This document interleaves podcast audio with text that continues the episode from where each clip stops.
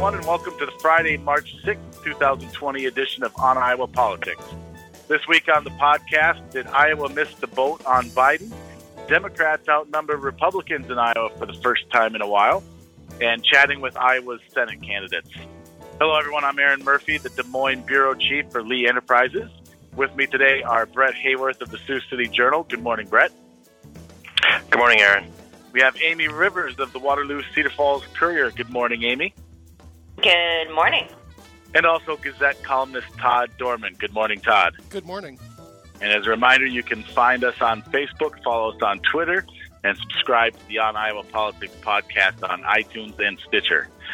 First up this week, Joe Biden's Super Super Tuesday and what it says about Iowa's first in the nation parentheses for now caucuses. Bolstered by a dominant showing in South Carolina, the coaxed fellow moderate candidates Pete Buttigieg and Amy Klobuchar out of the race. Biden enjoyed a spectacular Super Tuesday, taking the delegate lead and turning the nomination into a two candidate race between himself and Bernie Sanders.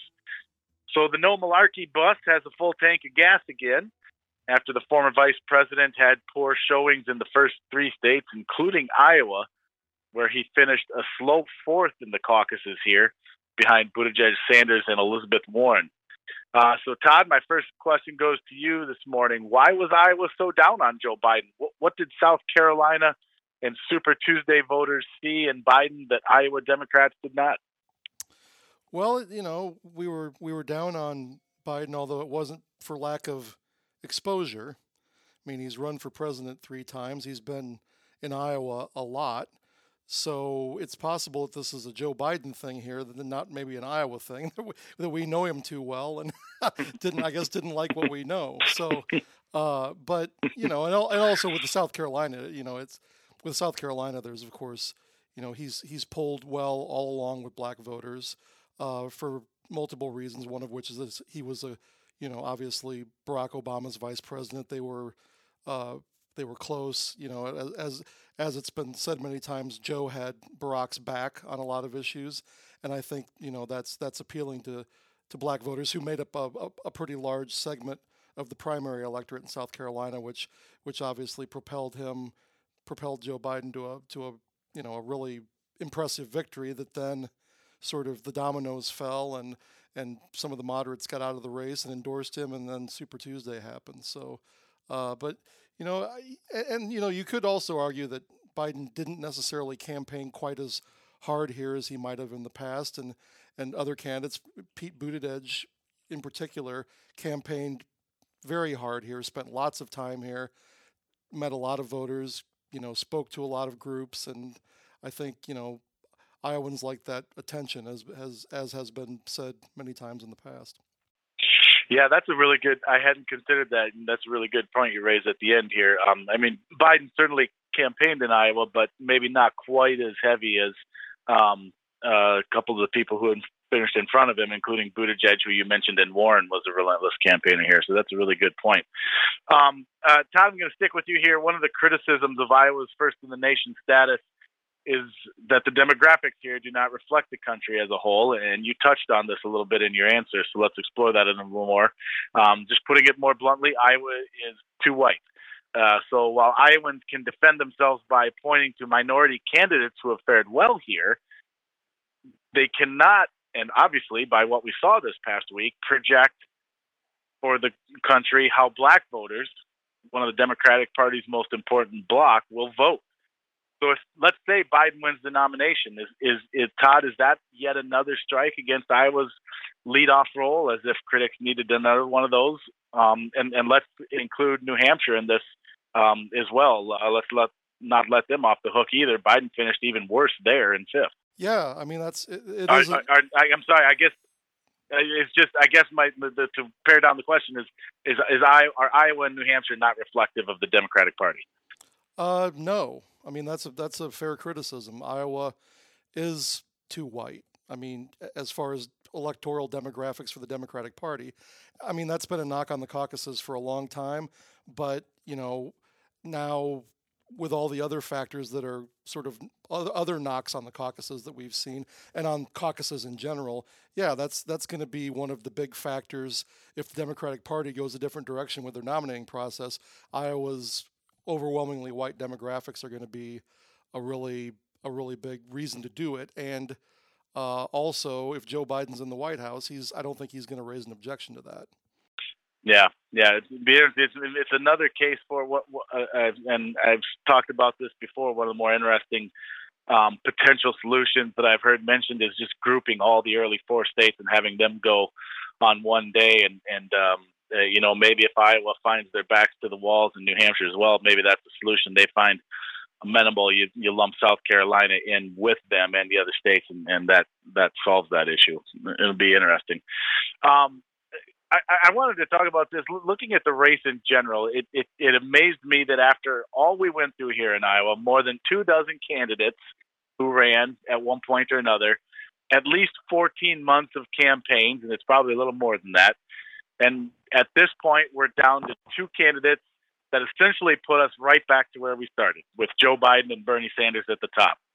Um, so, Brett and Amy, given everything you guys covered and saw over the campus caucus campaign, I'm curious to hear you reflect on all that. Again, given everything we saw, after everything we went through here in Iowa, does it surprise you that after all that, we've wound up with the same two people who started in the lead spot all that time ago at the very start? Uh, let's start with you, Brett. I mean, absolutely yes. Yeah. I mean, there's been, of course, so I guess it was um, at the beginning of the week, it was Amy Klobuchar, and then just yesterday, I guess a day after or two days after the um, after the Super Tuesday, then Elizabeth Warren dropped out, and um, I, I've just seen so much over the last 24 hours, especially about Elizabeth Warren being the I guess the last domino to to fall amongst the major women women candidates. Um, just a lot of a lot of heartrending, I guess, and and it's all people I spoke with in person, and then all over social media, all kinds of posts of, of women lamenting the fact of, um, especially Warren dropping out, and and yeah, I mean, I I think back to for us here in Sioux City, the 2019 year for campaigning kicked off. Um, Elizabeth Warren was the first one. I think it was like the third or fourth of of, of January, and uh, her first event was at the Orpheum Theater here, and she had about 500 people, and they were very engaged and very. Um, it was a good back and forth, a lot of questions. The way she she always held her town halls, and, and that held true through all of Elizabeth Warren's stops in Sioux City. Uh, big crowds and and people really, really, really like like her, and and you know I don't know if it's if it's a pacifying type thing to to think that well certainly or most likely a, a woman would be uh, you know one of the these uh, democratic candidates uh, who is a woman would might you know would likely be the vice president that you know drawn from Amy Klobuchar or um, Warren herself or perhaps Kamala Harris you know that that uh, the vice president could could be one of those one of those three or, or maybe other another woman. Um, you know that might be a pacifying type element here as as as people are heartbroken about about you know two it coming down to two guys but then also i i know some women also this is something i've seen as well the 2018 when democrats took back had their wave year and took back control of the house that was heavily dominated by by women candidates and and and the support of women voters and you know and is is just a, a vice presidential spot good enough? You know, I, the, the I understand all those concerns. It, it's it's very real, and that's being said a lot. yep, yep, yeah, interesting stuff. But Amy, Amy, to you too. Uh, I mean, the the polling averages in March of uh, a year ago had um, Joe Biden and Bernie Sanders way ahead of the field, and after everything we went through between then and now, here we are still again. Was it? did any of it matter?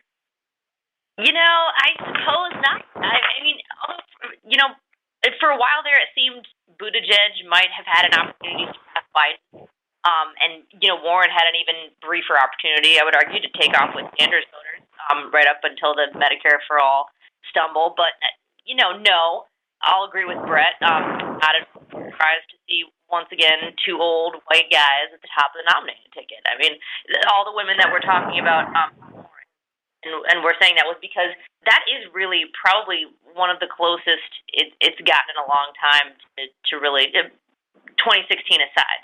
You know, it's it's pretty standard and pretty a lot of um, you know women that have followed women candidates, which is not all women, obviously, but but it just to them come so close and then just not be able to really take it is is pretty depressing. I think. Um, but you know, honestly, now going forward, I think the only way to prevent massive, you know, yawning and eye rolling in general, they both better think about an exciting vice president on the ticket, or go stun everyone and combine.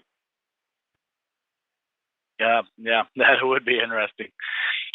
All right, pl- pl- plenty of time to t- talk about that as the, the campaign goes along. Uh, um, um, moving on here, the, those First in the Nation caucuses have a lot of ancillary impacts, and one of them can be on state voter registration. And it would appear that Iowa Democrats, who had the only truly competitive caucus this cycle with an incumbent Republican president, have reaped a benefit. They overtook Iowa Republicans in voter registration for the first time since 2014. According to the official numbers from the Iowa Secretary of State for March, first month after the caucuses, there were 642,900 active registered Democrats in Iowa and 628,000 active registered Republicans. This is Democrats' first voter registration lead in the state since April of 2014.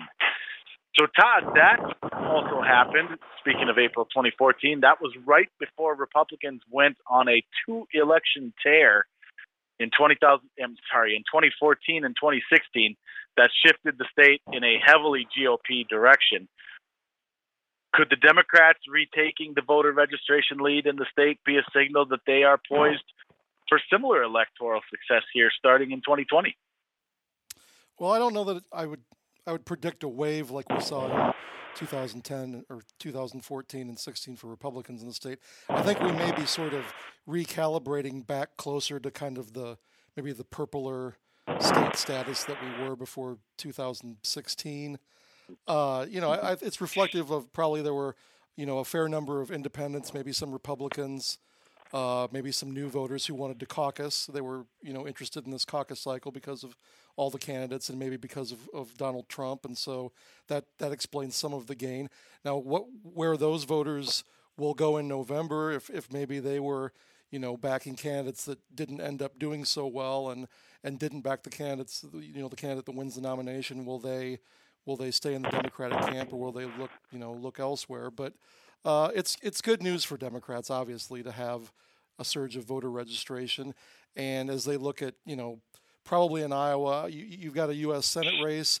I think that's still an uphill climb for them. But the I think you know capturing the Iowa House maybe is their could be one of their their bigger objectives. Uh, you know, as a state party, so that that sort of registration edge, depending on where they gained voters, could could help them with that. If it's all in urban areas, maybe it doesn't. But I mean, that's uh, yeah. a, it's, a, trend in the right direction for them, obviously, which they were going in the wrong direction. So, yeah, that's got to be good news for them. All right, and it'll be interesting as, as you noted. So many of those folks were signed up for the caucuses. It'll be interesting to watch those numbers throughout the summer and into the fall as we get closer to the general election to see if those people are, um, you know, if they if they're able to boost those numbers even more. Um, moving on, this week, a former Iowa man was sentenced to probation after he threw water on Congressman Steve King at a restaurant about a year ago. But the judge had an interesting perspective on the probation sentence, which was the result of a plea bargain. Uh, Brett, this happened up in your neck of the woods. Tell us a little more about all that. Right, and this was a court case that just happened yesterday on Thursday up here in Sioux City.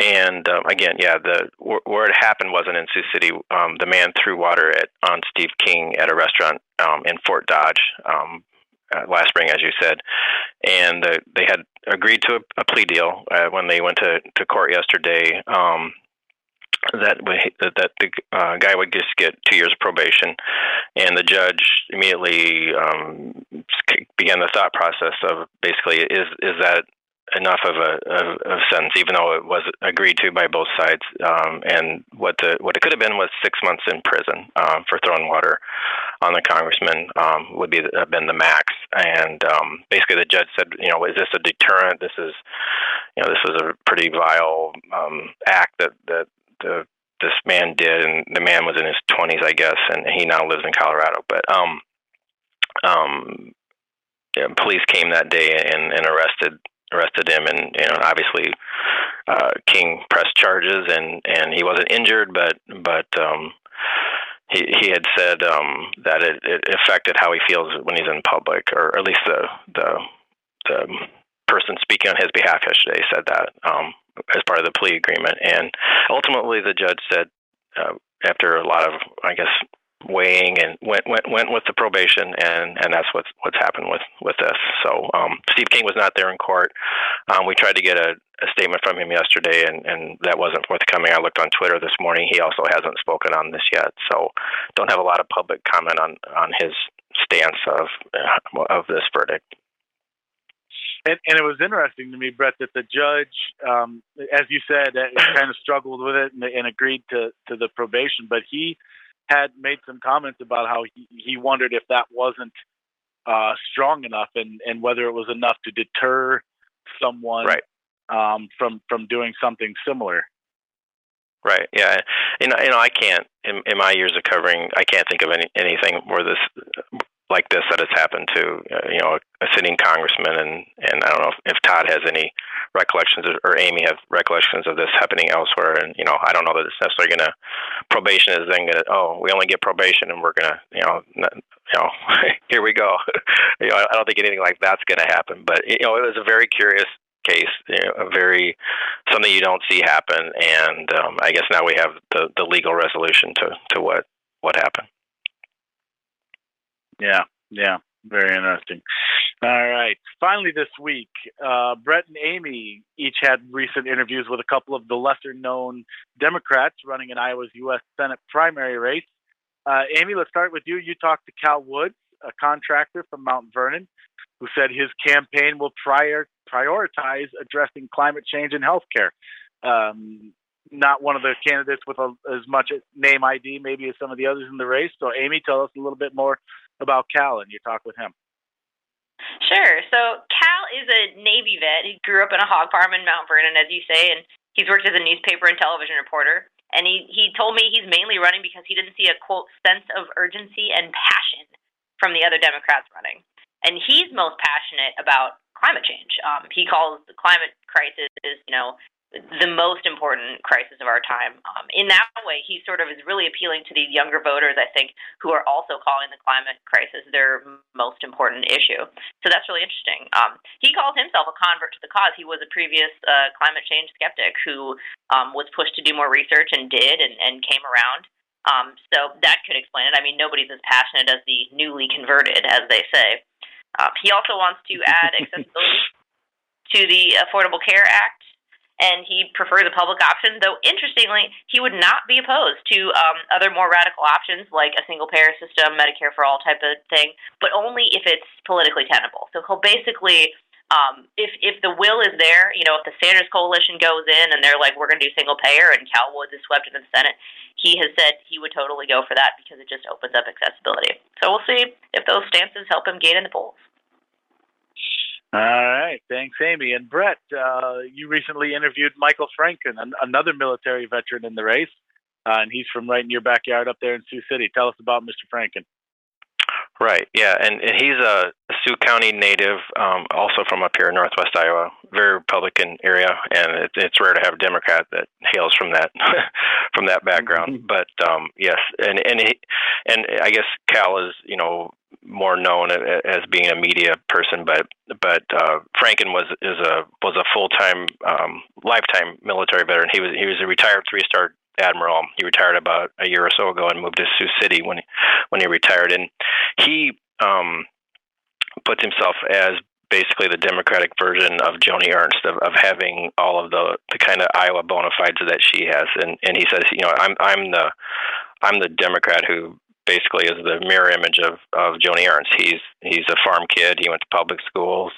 Um, he served in the military as Joni Ernst did, and you know he feels like that's a very compelling um, resume or, or you know life's journey to um, to get here. That that essentially is very similar to, to Joni Ernst, and and you know that's not present in the other the other candidates and and he you know Theresa Greenfield is the person that has the most money and she has all the support of the of the national democrats and and he he thought that was you know very premature. She got if if we recall, she got uh, Greenfield got a very early endorsement from from those national groups, uh, even as the race was was filling. There, I mean, all the candidates hadn't even joined, and Franken was a, a later. I think he was a late summer, early fall add to the field. So he's he was also very, I guess, derogatory of of the national um, organizations, national democratic organizations, trying to, I guess, anoint a candidate so early in the field, and and he, you know, he's basically saying what I'm doing now is trying to kind of cut through that you know, through through the fundraising lead that Greenfield has, and you know, meeting people and making myself known, and you know, I mean that his uh, that background was you know when when said for a Republican of, of Joni Ernst that was very compelling for people to come to her to you know to you know she moved out of that huge field to to get to nomination, and you know whether it remains to be seen whether he can cut through all that and you know make a similar path for himself. Yeah, that's a good point, uh, Todd. Let me bring you back in real quick. Uh, put you on the spot here because we didn't plan on this, but to, to, put a to put a button on this um, one. Uh, I'm just curious. G- give me your thoughts on uh, what Brett was talking about there, and as we talk about Cal Woods and Michael Franken. Um, obviously, Theresa Greenfield's gotten a lot of endorsements. The, the national party's behind her. Um, Eddie Mauro is a little different because he can uh, support his own uh, campaign. But for these other ca- candidates like Cal Woods, Michael Franken, Kimberly Graham, do they do they have a chance in this primary? I mean, does does, does all that stuff? You know, the, the voters still ultimately have to speak. Um, can can one of those other ones break through, or or does all of this early endorsing and fundraising really uh, tilt the scales towards uh, Theresa Greenfield? Well, I, yeah, I think Greenfield is is the favorite because of all that support. She's got TV ads up. I mean, I, I think I've seen seen them in the last few days. Uh, I, guess among those other candidates, I think Franken is an interesting candidate because of his background. I mean, he was, uh, you know, he was an admiral, obviously, and I think he held a fairly high post in the Pentagon during the the run up to the Gulf War, eh, uh, the second Gulf War, and uh, has a lot of interesting things to say about you know foreign policy and and you know with in in, a, in an election where perhaps with the coronavirus and other things that were you know candidates may be running on somewhat on competence and leadership experience he becomes an interesting candidate in a race that that sort of you know addresses those issues uh, you know if, if, if it gets into those issues so i would say of the of the non Theresa Greenfield candidates, I guess, for lack of a better label. He's probably, because of his background, he's probably the most interesting potential alternative. Although, you know, Kimberly Graham is is is out there campaigning fairly vigorously, and uh, uh, you know, Eddie Mauro ran for Congress and sort of has kind of seamlessly gone into a Senate campaign now. So, uh, but yeah, I, I see Franken as sort of a candidate that maybe voters might be willing to take a look at before they make a final decision because of kind of the impressive background and knowledge that he brings to the race. Yeah, all right, and you know, with it, the the caucuses have eaten up a lot of the air in that primary, but the the the the, the election isn't until June second, so that still gives us three months to discuss that race on future episodes of this podcast. So still plenty of time to talk about the Democratic primary, and you can bet we will. But that's it for this week's edition of On Iowa Politics. Thank you to everyone for listening. We hope it was worth your time. If you like the show, tell a friend and subscribe to us on iTunes and Stitcher. And fan mail may be sent to oniowapolitics at gmail.com. And as a reminder, you can find our work each week on the pages and websites of the Quad City Times, Waterloo Cedar Falls Courier, Sioux City Journal, Mason City Globe Gazette, Muscatine Journal, and the Cedar Rapids Gazette. Imperfect will play us out this week. If you know a talented band or Iowa musician who should be featured on our show, send us a sound file. For Brett, Amy, Todd, and our producer, Steven, I'm Aaron Murphy. Thank you all for listening.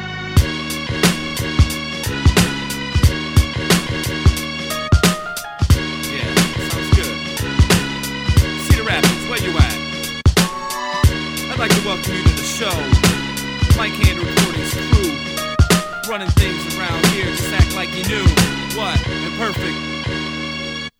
It started with the microphone in my right hand and evolved into an indie label called Mike Hand Recordings. Reporting from Cedar Rapids, IA. Inner city, jump, skip, and a hop from the highway. That's where I stayed before the days of the flood, before the city was covered in muck and everybody's stuff littered the streets. I'm speaking literally. We had six feet of water in the kitchen at least, but that's enough on that subject, cause it'll get me upset. And I don't think you wanna see a grown man cry in the city of five seasons, even more smells. It ain't hard to tell. People around here are bored as hell, getting psyched for Saturdays when they're super fresh. Small place, big dreams on the road to success. Mike and the crew, the cause, collective, Midwest indigenous MCs respected. From near to far, here we revere the art, taking charge of the hip hop scene so we can raise the bar. They're faking hard, we keep it really, really real, acting like you don't know. Catch my nippy little spiel, moving swiftly on your heels, but the fact is I'm lapping you. Cause of your half stepping attitude, melodramatic crews who never had a clue, chuckle with a bad excuse, for really,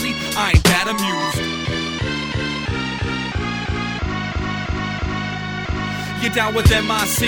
H-A-N-D, you down with MIC? H-A-N-D, you down with MIC? H-A-N-D, now throw your hands in the air and come along with me. You down with MIC? H-A-N-D, you down with MIC? H-A-N-D, you down with MIC?